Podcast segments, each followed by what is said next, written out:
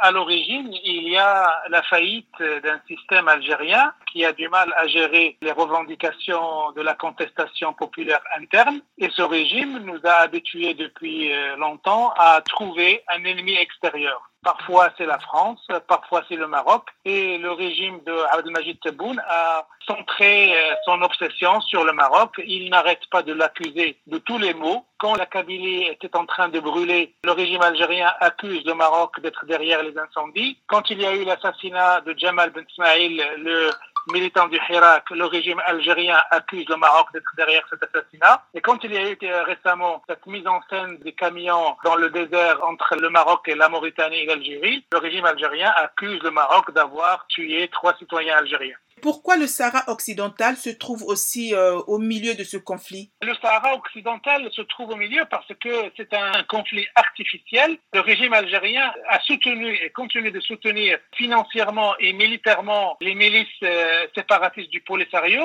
avec le seul objectif d'affaiblir le Maroc et de se trouver une euh, ouverture vers l'Atlantique. C'est l'histoire de ce conflit. Il n'y a pas d'autre enjeu pour les Algériens que d'affaiblir le Maroc et de se trouver un État fantoche qui lui garantit une issue et une ouverture sur l'Atlantique. Un combat qui a duré plus de 40 ans, même plus, et qui vient d'être couronné par le succès diplomatique marocain quand les États-Unis d'Amérique, euh, avec le président Donald Trump, ont reconnu la marocanité du Sahara, et quand l'administration Biden est venue confirmer cette reconnaissance, qui a été suivie de beaucoup d'ouvertures de consulats dans la région du Dakhla, qui est au cœur du, du Sahara. Donc pour les Algériens, le Maroc a gagné diplomatiquement. Donc c'est une réalité diplomatique qu'ils refusent d'accepter, et donc ils inscrivent toute leur politique dans l'escalade, dans la provocation, en espérant provoquer un conflit armé avec le Maroc. Alger a même rompu le contrat de gazoduc qui le liait au Maroc. Doit-on craindre une escalade de ce conflit?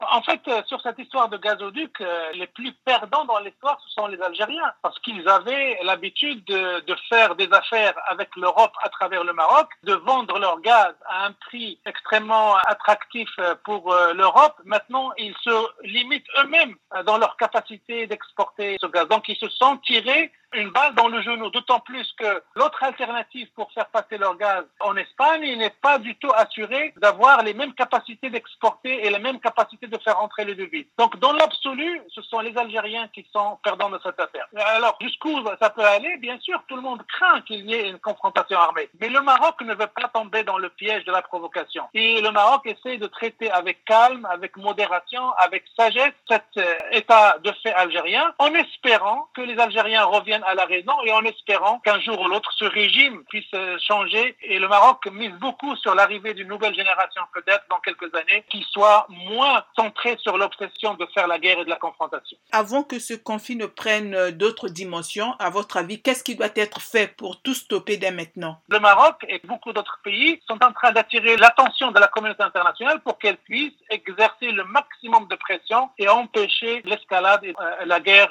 qui menacerait et qui mettrait en péril la stabilité et la paix dans le monde.